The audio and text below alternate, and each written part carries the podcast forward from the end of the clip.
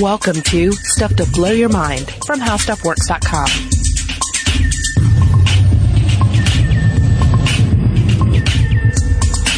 A man he had known in Boston, a painter of strange pictures with a secret studio in an ancient and unhallowed alley near a graveyard, had actually made friends with the ghouls and had taught him to understand the simpler part of their disgusting meeping and glibbering. For all their laughter, ghouls are a dull lot.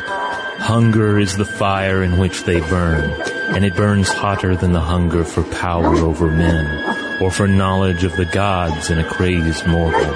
It vaporizes delicacy and leaves behind only a slag of anger and lust.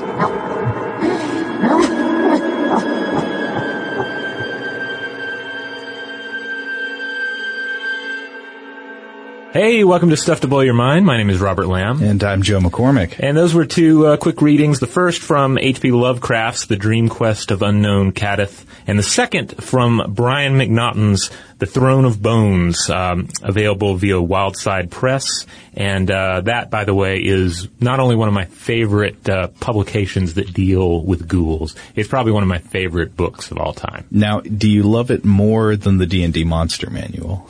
Well, the two different types of reads there. I mean, I, I, I do love the monster manual uh, for my sort of catalog-oriented uh, monster uh, uh consideration, and indeed, ghouls have have long uh, uh, had a cherished role in the Dungeons and Dragons setting. So, what is Throne of Bones about? Throne of Bones is a uh, it's a collection of short stories in one central novella uh-huh. set in a dark fantasy setting that's vaguely Roman, vaguely Tolkien-esque, I guess, but uh, but more, has more in common with the, the, works of say Clark Ashton Smith and some of the the weird dark fantasy writers of an earlier time. Oh, I should get into that because I've recently discovered that I really dig Roman themes in mm-hmm. in dark literature uh, because on your and Christian's recommendation, I read the Great God Pan, mm-hmm. uh, which has that, that fantastic reference to the, the statues from ancient Rome of the, you know, the horrific visage of the goat god, the old goat skin. Yeah.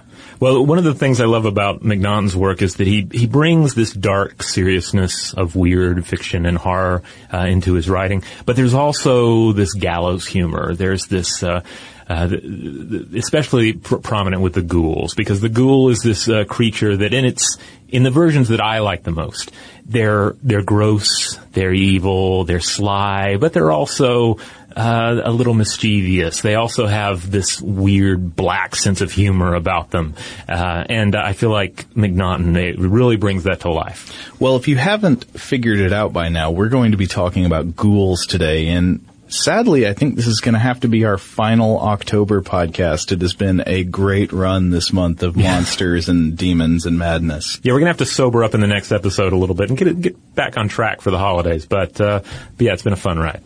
Okay, so ghouls. I think these days when the average person is presented with the concept of a ghoul, mm-hmm. what kind of descriptive features are you going to get? I would say they'd be very generic. I mean, what is a ghoul to us today? It's just some kind of vaguely monstrous creature. In fact, you could even think of ghoul as a broader term into which other monsters fit, like the vampire is a type of ghoul. Well, the word is used that way a lot. I, I have yeah. to admit that I have to bite my tongue to keep from correcting people when someone refers to a non-ghoul as a ghoul. I want to say, no, that's, that's technically not a ghoul. That is just a ghost. That is somebody in a vampire costume. A ghoul is a specific thing and uh, you have to uh, use the term appropriately. Yeah, well, I brought that up specifically to provoke you. So, Robert, come on, tell me, what is a ghoul really? All right, so it's gonna it's gonna vary, and we're gonna get in before we end up at discussing actual science behind the ghoul. So yes, that is coming in the second half. Uh, we're gonna discuss the ancient roots and sort of the modern fictional roots. But in most cases, you're looking at this creature that might be unliving, or maybe it's just living on the margins of what we think of as as an actual you know, appropriate member of the natural world. It's very much the monster as outsider motif. Very much so, yeah. Making its home graveyards and places of, uh, of, of loss and death. And it feasts upon human remains. So it is uh, essentially a cannibalistic scavenger. And scavenger in the true sense in that it sort of dwells at the edges of the camp. You know, Yes. you have civilization as the encampment where our activity dwells. You don't find the ghoul in the middle of the city. You find the ghoul trailing behind you, feasting on what you leave behind. Right. Yeah. I think in, in some cases you have ghouls that are following armies. I always love that motif and would love to see that. Uh, uh, that that used more, uh, especially in the fantasy settings. You have some some sort of army going out to fight a battle as they always do. Well, then surely there are camp followers and there are ghouls right behind them. Yeah, the other type of camp follower. Yeah. But based on what we've said so far, it should be clear that the concept of the ghoul has not remained static uh, over time. I mean, it's not even fully unified today. You've got this generic ghoul, and then you've got Robert's very specific ghoul. But How has the ghoul changed over time, and where did the idea originally come from? All right. Well, let's go back to the, the beginnings then, uh, if not the beginning of, of the universe, uh, because we have to look at pre-Islamic uh, Arabic mythology. This mythology is so cool, and I was so delighted to read it. So our main source on this is a paper by Ahmed Al-Rawi called "The Mythical Ghoul in Arabic Culture," and this was a really fun read. Yes, it was. Uh, this was one of my uh, key sources on the How Stuff Works article, How Ghouls Work. Um, yeah, and he gets into the, uh, you know, just the original root of the word, word for starters, which is from the Arabic ghoul or G-H-U-L, that may stem from galu, which Yeah, is the- a, a name of uh, an ancient demon, correct? And the Galu played a role in some of their, their key literature and mythology. One of them being the the death and rebirth mythology of the god uh, Dumuzi, or the Dumuzi is sort of equal to Tammuz, which is another god of the ancient Middle East. But the death and rebirth mythology corresponds to the growth and harvest cycle of food crops. So there you can see another one of the ways that uh, that our mythology ties into our way of life, the way we make a living, and our and our basic material concerns inform the stories we tell about you know the creation of the world and the behavior of the gods. And and there you've got just like the crops die every year and then are reborn later in the next season or regrow out of uh, you know the the dead fields of the previous harvest. You've got the god uh, Dumuzi or Tammuz, who's a vegetation god who is abducted and taken down into the realm of death. And who is the abductor of Dumuzi or Tammuz? It's the Galu, the demon. Right, and this is fascinating too because we see the ghoul tied into uh, some of our our, our mo- our earliest and most powerful myths concerning the flow of the seasons. Totally. Yeah. But following its role in the official mythology of, of ancient Babylon and ancient Mesopotamia, you have this idea of the ghoul emerging as more of a ground level folkloric creature, you know, that, that it's mentioned all, in all of the standard uh, mythology and folk tales and superstitions of the average person living in the Arabian Peninsula. And Arabic scholars have actually documented the way in which this monster emerged in the thinking of the people.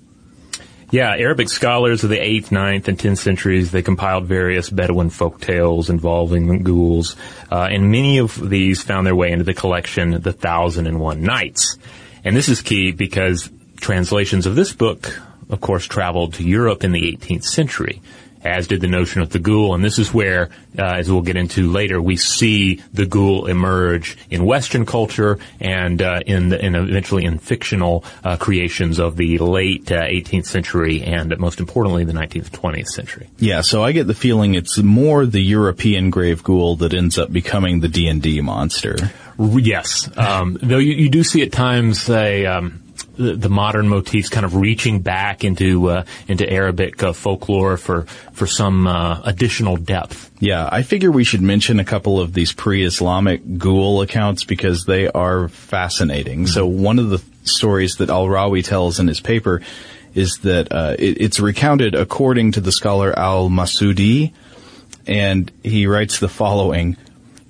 Arabs before Islam believed that when God created genies from the gusts of fire, he made from this type of fire their female part, but one of their eggs was split in two. Hence the kutrub, which looked like a cat, was created. As for the devils, they came from another egg and settled in the seas. Other evil creatures, such as the Marid, inhabited the islands, the Ghoul resided in the wilderness, and the Silwa dwelt in the lavatories and waste areas, and the Hama lived in the air in the form of a flying snake. So these are some awesome monsters Oh, yes. that are being described here. I love the idea of a lavatory and waste area monster. Yeah, because that's again, that's a it's a wonderful place for a haunting. That's a wonderful borderland, right? Well, it's a place where you're vulnerable and Yeah. usually where you're isolated, right? Where do you have to go off by yourself? Yeah, and that's where you might encounter the supernatural. Um, but then, of course, there is another source that says that, quote, the devils wanted to eavesdrop on heaven, so God threw meteors at them, whereupon some were burnt, fell into the sea, and later turned into crocodiles, while others dropped onto the ground and changed into ghouls. Huh.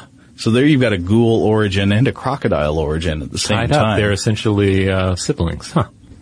Um, and plenty of the other stories also depict the ghoul as a shapeshifter that's able to disguise its appearance. Uh, th- this appears to be a common feature. Other common features are that the traditional Arabic ghoul is often female in appearance, and I thought this was interesting. It can be killed with a good chop from a sword. And if I'm reading this right, it sort of makes it different from the vampire, the werewolf, and these other monsters, which can often only be killed through magically appropriate means. Like you have to have the, you know, the one magic bullet that is known to kill the monster. It has to be silver or holy water or stake through the heart or, or whatever it is for that monster individually.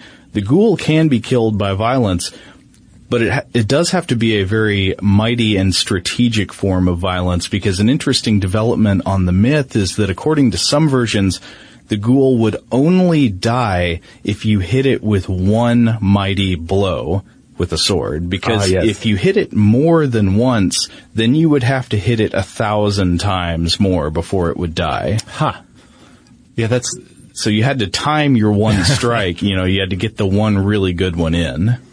Well. That could, I could see that making sense in terms of uh, the creature. You sort of have to get that surprise hit in. You got to get that um, to put it in D and D terms. You have to get that uh, that that surprise attack bonus, right? Right. And if you don't, then you're going to have to apply a lot of smaller attacks to win. I've also read, uh, and this would of course be post uh, uh, Islamic interpretations, uh, but uh, in, in these interpretations, you could also at least drive the ghoul away with readings from the Quran. Yeah, that definitely comes up later where you can use the holy or spiritual power of, of a, of a good spiritual force by like saying the name of Allah or by quoting from the Quran and, and that will tend to drive it into remission essentially. It'll say, no, why'd you do this to me? But you can also whack it with the sword as long as you whack it really good just once. Now, speaking of uh, Islamic traditions, you're probably wondering, what did Muhammad have to say about ghouls? Well, Muhammad's words on the existence of ghouls vary depending on which text you read. Yeah. So the Quran does not mention them at all. That's important to stress here. The Quran does mention jinn, but Yes. not, not ghouls. Yes.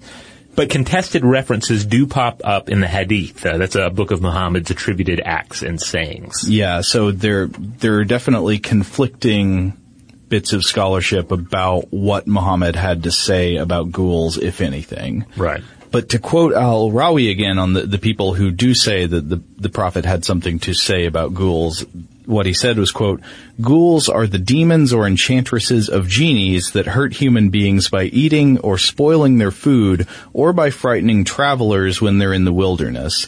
And in order to avoid their harm, one can recite a verse from the Holy Quran or call for prayer since they hate any reference to God.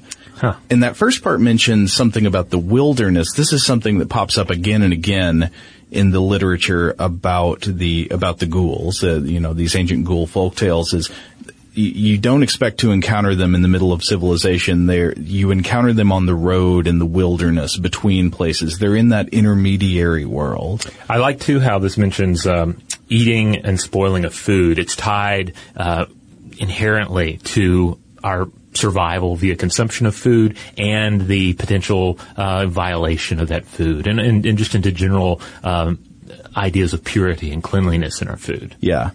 Well, I mean, you certainly don't want something that eats corpse flesh getting into your pantry. Right. Yeah. I, I, they're just going to tear it up in there, obviously. But you may have noticed that so far there hasn't been a whole lot, if anything, about the eating of corpse flesh. That's right. And that's something that we'll get into in a bit. Now, in some accounts, uh, Muhammad dismisses uh, ghouls as completely non-existent. Mm-hmm. In others, he gives advice on banishing them. His companion, though, Abu Asad al-Sadi, uh, takes a more balanced approach, and he states that ghouls lived in the pre-Islamic past, but that Allah no longer permits them to exist. Meanwhile, uh, there's also a legend that Umar bin al Khattab, another of Muhammad's companions, put a ghoul to the sword on the road to Syria. Yeah, this so. was great. So the story goes, a female ghoul stops him on the road and asks him, where are you going? And Umar says it is none of her business. And then she does the move from The Exorcist where she turns her head all the way around. That's oh, really okay. part of the story. It said that. Uh, and then he splits her down the middle with the sword. All right, so single, I'm guessing single blow there. Right, he yeah. does it right. He hits her with the one blow, but then later he comes back and the body is gone. Ah. So either she survived, or the other ghouls came and took her body away, or, or, or some sort of magical disappearance. Yeah. So, so if we consider the ghoul that eats human flesh a kind of perversion of the idea of corpse cannibalism, what is the ghoul that eats ghoul flesh? It's like meta cannibalism. Yeah, yeah. I mean, and it certainly ties in with uh, with how we see scavengers behave towards their own sometimes, mm-hmm. and that's that's key here because although ghouls were sometimes associated with scavenging hyenas in, Ara- in Arabic text, yeah, they really don't have this grave ghoul association where they're going to come and take your dead loved ones from the graveyard after the funeral and eat their corpses. Yeah, this particular detail, according to Al-Rawi, seems to emerge from Anton Galland's French translation of The Thousand and One Nights in the early 18th century. So not only did uh, Golan take liberties in his translation, he even introduced and allegedly created a female character named uh, Amina, who uh, prefers the company of graveyard ghouls to that of her new husband. Oh no. Yeah, so this, and you could see this definitely appealing to some of the Gothic sensibilities of the time in Europe, right? Yeah. But this inaccurate translation was hugely influential in the Western world, and, and in, you know, informing their, the Western world's understanding of the Middle East. So inspiring the work of William Beckford, the 18th century author of the um, Arabian themed novel Vathek, and uh, the folkloric studies of, uh, of another individual named uh, Sabine Baring Gould. So we see, so it's interesting that you have this rich tradition of ghouls yeah. in, in Arabic traditions. Just some wonderful details there. Already a fabulous creature.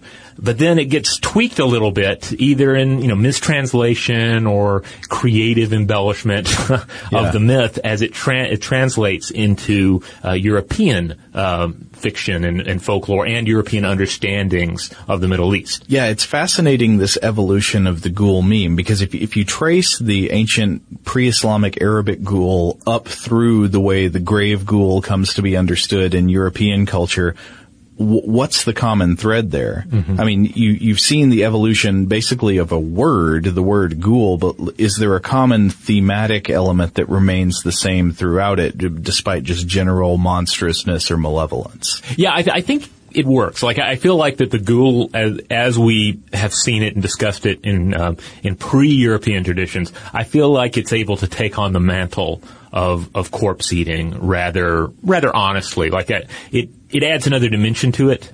And certainly tweaks it in a new direction, but not in a direction that feels uh, out of character with uh, its origins. Okay, I can accept that. Now, if we look elsewhere in the world, do we find myths of creatures that are similar to the ghoul? We do. Uh, yeah, it's definitely worth noting that even if the original Arabic ghouls didn't eat corpses. They have peers in Asian folk tales uh, that do. So in um, the Tamil mythology of India, they have uh, these shaggy-haired creatures known as the Pei, who sought out human battles so as to lap blood from the open wounds of the dying. Uh, still other ghouls emerge in uh, 8th century, uh, in the 8th century Tibetan Book of the Dead, which details the, the Buddhist journey through death and into uh, the realms beyond death uh, uh, via reincarnation. Okay. Um, here, in the dreamlike state known as Bardo, uh, the departed soul encounters the, the, the Pisashid ghouls. And these are fierce female beings with bestial heads and an appetite for bones and viscera. Wow, that's interesting. Now, another thing that we see commonly here is that in these early visions, the ghouls are very often female, like explicitly described as female in appearance, whereas the ghouls that I think we think of today tend to be either sort of um, androgynous, tending toward masculine, or or fully male. Yeah, yeah, I think there is a definite tendency to to generate a masculine idea of the ghoul in Western culture. Though, though some of my favorite uh, uh, books on the matter ha- definitely have female ghouls.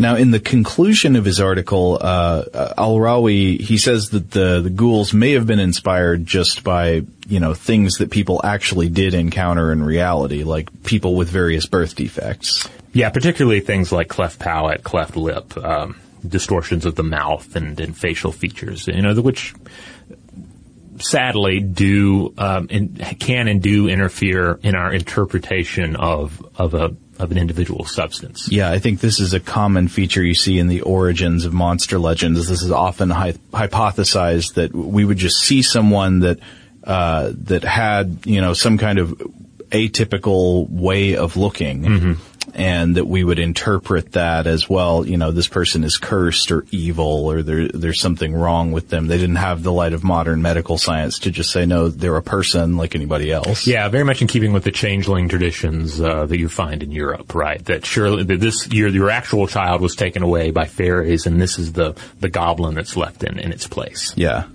Now, on top of that, Victorian adventurer and uh, Middle Eastern scholar, and just all around fascinating individual, uh, Captain Sir Richard Francis Burton, uh, he explained the Arabic ghoul as a mythical creature that embodies human fears and taboos concerning graveyards, check, desert wastes, check, and cannibalism, and, Ah. and specifically survival cannibalism, if we're to tie it into uh, other myth cycles that, uh, such as the Wendigo, that did definitely have such a strong resonant place in uh, in uh, the native peoples of North America because it's tied with that fear of survival cannibalism uh, as an as a possible necessity during um, harsh winters. Yeah, yeah, yeah. I I can see a very strong sort of uh, theme emerging, which is that all of these disparate things are sort of united by the sense that they're playing on fears of the periphery, the edges, the outside, and the taboo, as as many monsters do. Yes. So, as previously mentioned, Thousand and One Nights serves as this cultural bridge, and it's kind of a slightly distorted cultural bridge by which uh, Middle Eastern ghouls migrate into Western fictional traditions. And in addition to the, the above examples, uh, in the original Arabic text, the ghouls of uh, Thousand and One Nights are also vile tricksters, and depending on uh, again those translations, they may be flesh eaters. Uh, they kidnap victims. They they lure lustful men to their doom by taking on the guise of beautiful women. Again, that shape shifting motif. Oh yeah, that, that's a common thing you see in the Arabic stories. Is that there's a like a female ghoul hanging out by the road and calling men to come over and see her. Yeah, and of over, course- come over and see me sometime in Right. desert waste. And of course, that's a wonderful, uh, a, a, a classic monster trope that we continue to, to play with uh, today. Yeah. Um, but then, of course, also sometimes they break into your storerooms and they munch on your dates. right, I think that's what Muhammad was mentioning. Right? Yeah. but uh, some of the key early adapters, if you will, to ghouldom uh, were Poe, Lord Byron, and Hans Christian Andersen. What? Yeah, they all made mention of ghouls um, in uh, the in the 19th century in their writings. What what did Hans Christian Andersen write about ghouls? Um, I, I, it's just in one particular story, and I don't think they play a huge role, but they, they pop up. Like clearly, they Oh. were you know one of the many magical creatures he was uh, privy to, and They're so- just in the mix. They're in the cultural miasma. yeah, yeah. So they end up picking them up, playing with them to a certain degree. And then you have a new generation come along uh, in the 20th century. Uh, Lovecraft, of course, H.P. Lovecraft, who we've mentioned, other weird fiction authors of the the day, including Clark Ashton Smith, who wrote some wonderful ghoul uh, stories. Uh, they c- continue to cultivate ghouldom in a new dark form, tying it in with some of the uh, the, the, the dark, weird motifs that are a part of weird fiction. Uh, particularly in Lovecraft's case, you have Pickman's Model, Ah, yeah, uh, which you read, uh, correct? yeah, yeah. Robert told me before this episode that I should read Pickman's model, and I did. It was very interesting, and it also one of the interesting things about it to me is that it is different from all these other stories that uh, where we've been saying that the ghoul is sort of on the periphery as a scavenger on the outside, trailing behind the camp or whatever. In this story, the ghoul emerges as a feature of a sort of uh, shadowy meta city, uh, a mm-hmm. shadowy city within a city. That there's a part of the city that the narrator is taken to by Pickman, who's this creepy artist who draws creepy things, or I guess paints creepy things. And they, they go to his house in this bizarre part of the city, uh, where suddenly there are tunnels going back to seemingly maybe back in time to Salem and witchcraft and, mm-hmm. and monstrous things may be emerging from them. And it's right there in the heart of Boston in that story, right? Yeah, it is. It, there's very much this feeling that the ghoul kind of resides in the city's history as well as in its architectural history. So the, the, there's, a, there's a sense that the, the bodies that the ghouls feed on are, are not even current graves. They're, they're kind of feasting on the past.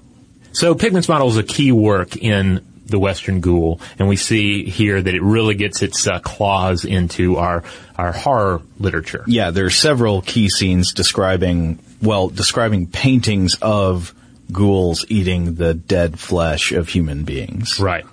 And uh, and from here, uh, this spreads. Uh, Lovecraft, of course, is, is, hugely influential, and so his idea of ghouldom spreads into various works of fantasy and dark fantasy. Again, Clark Ashton Smith, Brian McNaughton, Neil Gaiman, uh, more recently, and you even see ghouls show up in the Harry Potter series, though not that convincingly. Now, if we're going to go with the D and D model, what would you, what type of creature would you say Lord Voldemort is? Is is he more of a lich, or he's kind of got some ghoul features, right? Doesn't he? I feel like he's a he's a variation on the lich. You know, okay. like what with the whole uh, storing of the soul and the various Horcruxes, yeah, yeah, yeah. But he has a, a, ghoulish appearance for sure. Yeah. Now I was curious. I didn't have time to look this up before we recorded, but I, I just had the thought. Um, what about the Nazgul in Tolkien? Do you think that the ghoul in Nazgul, meaning the the Nazgul or the ring wraiths in Lord of the Rings, mm-hmm. you know, mm-hmm. these evil spirits who are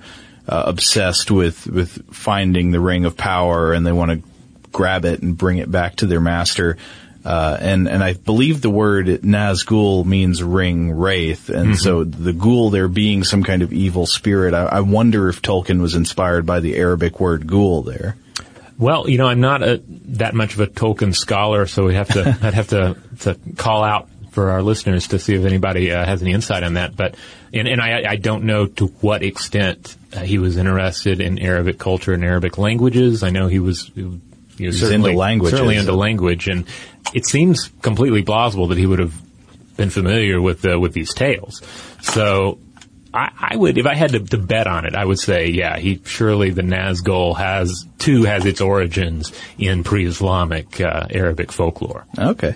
And of course, we continue to see great works of uh, horror and other fictions that involve the the ghoul. Caitlin R. Kiernan has a great um, has a great novel called Daughter of Hounds that deals with ghouls. I recommend that. Oh. There's a wonderful old weird tale short story called Far Below by Robert uh, uh, Barbour Johnson. And this involves ghouls in the New York subway uh, system. Uh, that's a great read if you can find a copy. Oh man, that does sound great. Yeah, and uh, in comics and TV, we see plenty of examples there. There's a wonderful episode of Tales from the Crypt called Mournin' Mess that involves uh, a, a, shadowy organization that uh, seems to be very interested in, in supplying uh, burial for um, vagrants and transients who die. But of course, there's a, a ghoulish uh, secret at the heart of it. Oh no! Now I recall a particular Tales from the Crypt comic uh, segment that I read years ago that was about it was about a tale of a sad, tragic tale of young lovers, and the the woman dies, uh-huh. and she her body is entombed in a crypt, and then her lover is locked in the mausoleum with her, like locked into oh. the crypt, and uh, he cannot get out, and he, he's trying to escape, and he can't. And then much later, the police find him, and they find that he actually survived in there for a long time and the ominous ending is that they find he died of formaldehyde poisoning. Oh, well, that's that's a pretty good one. I, yeah. I, I need to go back and read some of these old Tales from the Crypts. I don't have a lot of experience with the actual comics, but uh, Oh, I haven't read many either. Yeah. That's uh, a one of, that's one a friend of mine recommended to me. oh, excellent. I'll have, to, I'll have to look that up. So, yeah, we and we mentioned um, Dungeons and Dragons already. That uh, the ghouls have have long played a role in, in in Dungeons and Dragons. They've always been in the monster manuals, both ghouls, and I believe, and they also have a, a like an advanced version of the ghoul called a ghast, and then variations on ghouls that pop up in different uh, add-ons. So, so tell me just basically what does your encounter with the ghoul look like? It's just basic sword fodder. Like it's not very, uh, not Um, very tough. The the standard ghoul isn't particularly tough or intelligent. The ghast is a little more potent and uh, and a little more yeah and a little tougher to encounter. But they're not uh, they're not high end monster encounters unless of course you're encountering them in significant numbers. Yeah. But despite all this, the ghoul has never really, as you, I think, eloquently put it in our notes, exploded into the mainstream, at least not in the way that the vampire or the werewolf or, or even Frankenstein's creature has. You know, we never got the universal monster movie of the ghoul. Yeah, yeah. I mean, there've been occasional films that I think there, there was even a Boris Karloff film titled The Ghoul. But, Oh, really? Yeah, but it's not particularly in keeping. with the Obviously, I've never seen it. Yeah. So yeah, it's just I guess the ghoul is not that sexy. The ghoul, the the, the ideas that it represents are maybe maybe not as comfortably uh, contemplated as that of vampires and werewolves. Well, certainly not as sexy. Yeah. I mean, that's the thing about if you go back and watch Bela Lugosi's Dracula, it's it's very slick. You know, Yeah. it's it Dracula is kind of sexy. He's not gross and monstrous. The ghoul is disgusting. Yeah. Yeah, and I, I think that's the big reason. But it continues to be, it's kind of like one of those bands that never really, you know, takes off into stu- superstardom, but they always have their following, right? Yeah. So I would say that yeah, ghouls are kind of like the, maybe they're the fish of the monster world, right? Like not everybody's going to have a lot of familiarity with them or be able to tell you what their top 10 hits are, but they have a hardcore following and they're not going away. Even if, you know, some of the details about them, you know, are a little ambiguous. So we've discussed the folkloric, mythological, fictional history of the ghoul from ancient pre- pre-Islamic Arabic traditions on up into the latest edition of the Dungeons and Dragons Monster Manual. Yeah, but of course, the eating of dead flesh is not merely the stuff of fantasy. I mean, this is a this is not only something you commonly see in the natural world, it is a standard way of making a living for many organisms.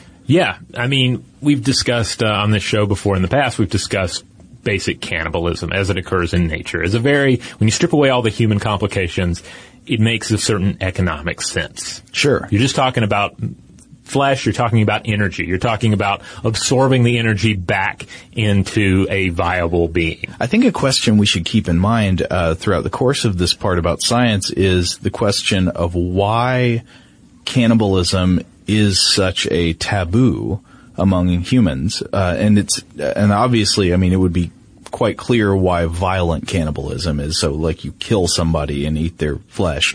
But I'm talking about the kind of cannibalism that, as you just alluded to, makes a kind of basic energy economics sense. Like your loved one dies, and then we say, no, no, you will not eat their flesh. Right. Well, I feel like the the big theme here, and we'll discuss another possible theme in a minute, but the big one, of course, ties right into uh, what we've previously talked about uh, concerning uh, natural burial versus uh, modern burial traditions, is that we just get wrapped up in the idea of that corpse still being the person that it was. Yeah, yeah. So we did definitely allude to this in our episode called Human Remains, Past, Present, and Future, but there, there is the idea that we can never fully accept that the dead body of the person we loved is not in some sense still that person, not in some sense still, oh, in a way, alive.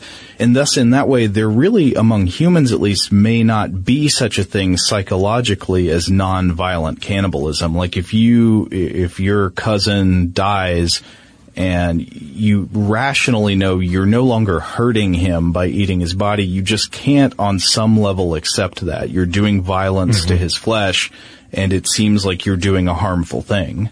Okay, so let's go on a journey. Let's- Okay. traveling back uh, down the highway of human evolution and human ascension. Uh, a a road that as we travel, you're going to see some uh, rather ghoulish characters standing along the wayside.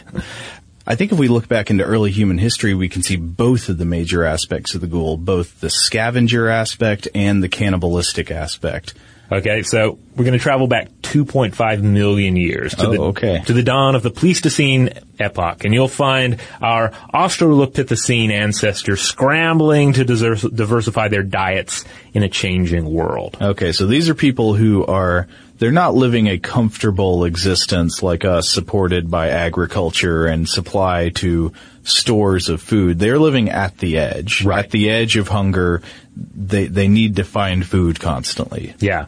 And uh, according to the 2014 paper, Humans and Scavengers, The Evolution of Interactions and Ecosystem Services, that's published in the journal Bioscience, we're specifically talking about increasing uh, seasonality in uh, precipitation in the African savannas.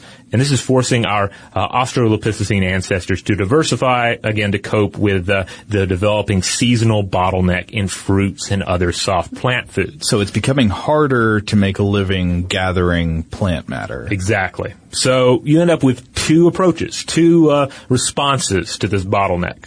Okay, you have um, some early hominids that turn to seeds and roots. They start diversifying in that direction. Uh, the roots are going to be available year round. Uh, seeds can be uh, uh, can be acquired uh, in different seasons as well. That doesn't sound very good to me. yeah, well, that's what uh, what this other group decided, and they're the ones who decided to try out some of the meat to be found on large vertebrate carcasses, but they're not hunting because we're not like hunt- hunting is a is a technological advancement that also hadn't come along yet. Well, I mean, think about all of the deficiencies human ha- human beings have as natural hunters. I mean, we don't have uh, teeth and claws and powerful jaws like a lion or a tiger or something like that. Uh, we do have smarts and we can make tools, but we can't just chase down a gazelle and rip it apart the way that these other large predators can. And that's what these early meat eaters had to do. They had to they had to wait. They had to watch. They had to look for the signs, say, of uh, vultures in the sky or, or the movements of known predators or larger known scavengers. Strategic meat acquisition. Yeah, find, find where they're going and try and either pick up the pieces afterwards or try and steal it. Again, these are scavengers. Yeah. Our, our, their whole past is scavenging. And so if they're going to start enco- encompassing uh, meat into their diet as well, then they're going to try to do it through scavenging strategies. Yeah, and you can even see this in uh, what scientists say about the, most ancient human tools we've discovered. Because what do you think the first human tools are? Obviously, what would come to your mind is hunting tools, right? Yeah, you think about like daggers and spears. Yeah, yeah, spears, axes, stuff like that to kill animals with. Uh, and obviously, if we do go back to certain periods, we do find ancient hunting weapons. But a lot of what you find appears to be early tools used for the processing of animal carcasses. So not necessarily for the killing, but for for processing, for like a butchery. Yeah, like very much the idea of finding the body and needing to get that marrow out, right? Trying to get some meat out of this uh, this dead large uh, vertebrate uh, that can that you can can sustain you, uh, but you're going to have to use your tools to do it. Yeah, it's a smart strategy, and hominids are not the only animal species that has ever tried it. But yeah, you you look to what the predator has already done, and then you engage in kleptoparasitism. Yes. you, the the stealing parasitism. You you take advantage of their work and claim it for your own. Yeah, and if you take it to the next level, you engage in confrontational scavenging. So this is, uh, and this is something we still see to this day uh, in in rare instances, and and there these are the kind of traditions that you know may not survive too much longer in our modern world. But there are uh, Cameroonian villagers who continue to steal meat from lion kills to this day. I They're- mean, it's a smart strategy. Yeah. It totally makes sense. the lion has done the work, and if you can bluff your way in just long enough to just to scare him away enough to where you can cut off a little bit of the kill and run off with it, and then instead of hopefully instead of coming after you, they'll just return to their own kill to harvest the rest of the meat for themselves. Yeah. You Yeah, Can, it- you can bribe the lion with the work it's already done. Yeah, bribe it with the work it's already done, steal just enough to where they're not going to miss it and and come after you. Now, over time, this eventually develops into more powerful hunting skills, right? We develop Yeah. the technology and the strategies and the, the, the brain power to not only drive away the hunters, but to usurp their role as hunters. And uh, according to that paper uh, uh, published in uh, the journal Bioscience, quote, the close association between human hunters and vertebrate scavengers probably played a role in the diversification of cultural services. So this is interesting because uh, we're all used to these motifs of the, the early hunter and gatherer, right? Yeah. And we tend not to think about scavenging too much in that scenario. We don't think about the ghoulish history of human ascension and the idea that there was a time where we're essentially hyenas, we're essentially vultures, and maybe that's one of the reasons that the the the the, uh, the idea of the ghoul still is so repellent because it does mirror uh, our own history. Well, there is something that we find inherently distasteful about scavenging as a way of life. Right. Like, I, I think that is very common among humans to sort of see it as essentially ignoble or unchivalrous almost like it is honorable to hunt and kill your food you know that's a sort of uh, an admirable struggle but there's something just kind of like gross and unpleasant about scavenging and looking through you know trash piles and dead bodies and Yeah, stuff or even what you can even find. eating roadkill, right? That's probably one of the modern ideas. Yeah. that it's just you tend to just attribute Yeah. that to like, oh, that's a screwed up hillbilly thing to do to eat the deer that you hit with your car. But really, why? Like, if you ran over a deer with your car and you're into eating deer meat and the pro- and you have the means to process it. That's still a, f- a fresh kill. It's just as fresh as the one that the the dude shot from a deer stand. So why not? Now, if we think of these ancient hominids as, in a way, very economically conscious, essentially, they, they are making maximum use of what skills and tools they have to get energy resources from their environment, and the main way they find to do that is scavenging, even maybe kind of dangerous and scary forms of scavenging. Did they ever turn that scavenging impulse inward? Yeah, that's the big big question, right? Because it leads into into concerns about well, how does this scavenging creature, this creature that has that has learned the value of meat, has adapted to survive via meat, and then suddenly suddenly it puts new um, it applies new meaning to their own dead. Yeah. Suddenly, hey, I could go out and I could try and steal this body from a lion, but here's a dead member of our own community. It's made out of meat. I can eat that meat. And it's also worth noting too that eventually as we develop technologies to to better process and cook meat, we're better able to deal with uh, some of the disease uh, issues that are uh, inherent uh, with scavenging, right? Right. We reduce some of the natural risk. Yeah. But why not? Why not turn to that meat? Especially if I haven't really built up as much, uh, you know, human cultural uh, taboos regarding the consumption of that food. Yeah, and I think some scientists think that we did make that leap. Yes, according to paleontologist uh, Isabel uh, Caceres, our ancestors likely turned to cannibalism due to lack of resources and competition for territory at critical points in their ascension. So, you it, basically, we're talking again about survival cannibalism. You find ways to supplement your diet. When it gets tough, you can you can deal with you can scavenge for meat. But then, what happens when that runs low? That's when you turn to your own dead and you give it a try. Yeah, what did ancient hominids and the Donner Party have in common? Yeah. They they knew what made economic sense. Yeah, and it makes sense. We've talked about the economy of cannibalism. It's widespread uh, throughout the animal kingdom, including among human and non-human primates. Because sure, killing and eating your own kind tends to interfere with the long-term genetic mission of just reproducing and making more of yourself, but it works like a charm in terms of short-term survival. Nevertheless, as I mentioned before, there is this intensely strong taboo against it. We we just do not feel generally like this is an okay thing to do, uh, or at least I can I can speak for myself and say that no, that does not seem like an okay idea, and it I think to most people seems that way. Yeah, like even if the sandwich is really good, and you're like, oh man, this is this is such a good sandwich. In the back of your mind, you're thinking, but this this used to be Ron. Right. now I'm eating it, and Ron as a sandwich, and that's Yeah, really Ron- messing it up oh, for me. Oh, he's so savory. uh, but uh, there may be reasons for this taboo beyond what we mentioned before. So earlier we were talking about the idea that it's just hard to shake the feeling that the flesh of a dead person is not still in some way able to be harmed or in some way still that person But there could possibly be selection pressures that favor a taboo against cannibalism, right? Yes, and this is uh, this is where we end up talking about Kuru disease and and and discussing prions. So what are prions? Well, prions are abnormal proteins that induce irregular protein folding in brain cells. And this construction leads to flawed brain tissue, resulting in progressive and incurable brain damage.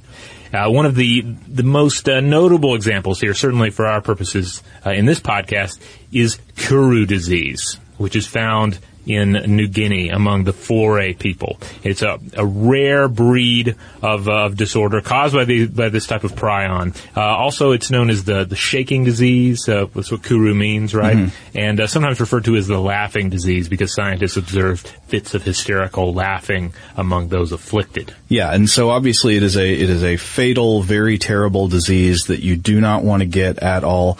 But what scientists observed is that it only really tends to happen, uh, though it's comparable to some other prion diseases mm-hmm. like uh, like CJD, but it uh, only really seems to happen in the Fore tribe of, of New Guinea, and this is related to uh, the some of the rituals practiced by this tribe of endocannibalism, which right. sort of flips the script on cannibalism, like we've been talking about. I mean, from our cultural perspective we've got this taboo on cannibalism because we think of it as a kind of disrespectful or harmful thing to do to the remains of a person.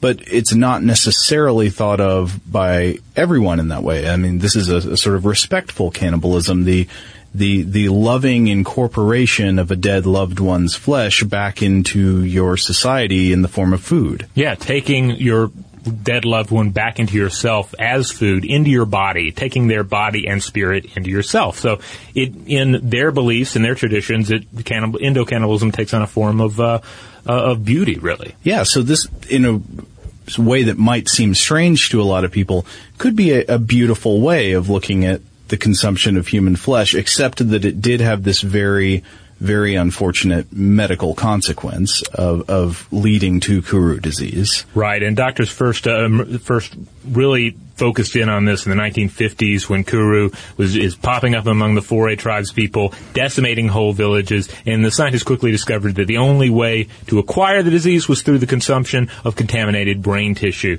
So they just had to shut down the uh, the funeral rites and that is how they, they were actually able to uh, to stop the spread of Kuru disease among the, the, these tribes people. But the obvious idea here is if it is possible to get an extremely dangerous fatal disease by consuming, in this case, I believe the brain tissue of your dead loved ones, but possibly there could be other cases where consuming the dead tissue of human beings is a disease threat. Would there eventually be an evolutionary selection pressure against cannibalism. Would, well, that, would there be enough of a pressure? That that is an argument that's often made. However, I did find uh, some work by uh, medical researcher Michael Alpers, and he points out that the widespread presence of genes protecting against prion disease suggests that human endocannibalism was fairly common for thousands of years. Ah. So we see the genetic legacy of continuous uh, endocannibalism, the continuous consumption of human dead uh, enough to where we build up a certain amount of resistance to these prions. So why do we need a gene for endocannibalism taboo if we can just have a gene for endocannibalism I don't know, shield uh, that makes it, it, safe. It's basically like finding a cannibalism cookbook in your on your friend's bookshelf. Yeah, and then confronting Why would you it. have this if you didn't? Yeah. Right, right. Like clearly, clearly that we know what the secret ingredient is in the meatloaf now. So it seems like there are some lines of evidence indicating that in the past humans were eating some some some grave flesh. Yeah, they, I I believe so. Based on uh, the, the research material we were looking at, scavenging, just scavenging for dead meat is a part of our evolutionary history, and so is the consumption of our own dead. And therefore, the the idea of the graveyard ghoul is very much uh, a dark reflection of, if not who we are today, then at least of who we have been as a species in the past. The scavenger. Yes. So think about that the next time you uh, you see uh, an episode of uh, I don't know Supernatural. I think sometimes has ghouls, or you watch an old Tales from the Crypts uh, episode, or read some delightful fiction that involves the ghoul myth.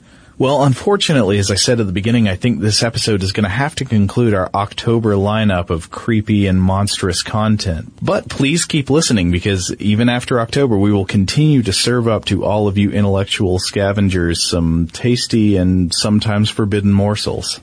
Indeed. And in the meantime, be sure to check out stufftoblowyourmind.com. That's the mothership. That's where you'll find all the podcast episodes. You'll find videos, including the new monster uh, science episodes that have been going up. You'll find blog posts as well as links out to our social media accounts, uh, such as Facebook, and Twitter. We're Blow the Mind on both of those, and we are Stuff to Blow Your Mind on Tumblr. And if you want to write to us and let us know your favorite appearance of ghouls in literature or uh, your favorite scientific fact about scavenging or cannibalism or any other eating of corpse flesh, you can email us at blowthemind at howstuffworks.com. For more on this and thousands of other topics, visit howstuffworks.com. Thank.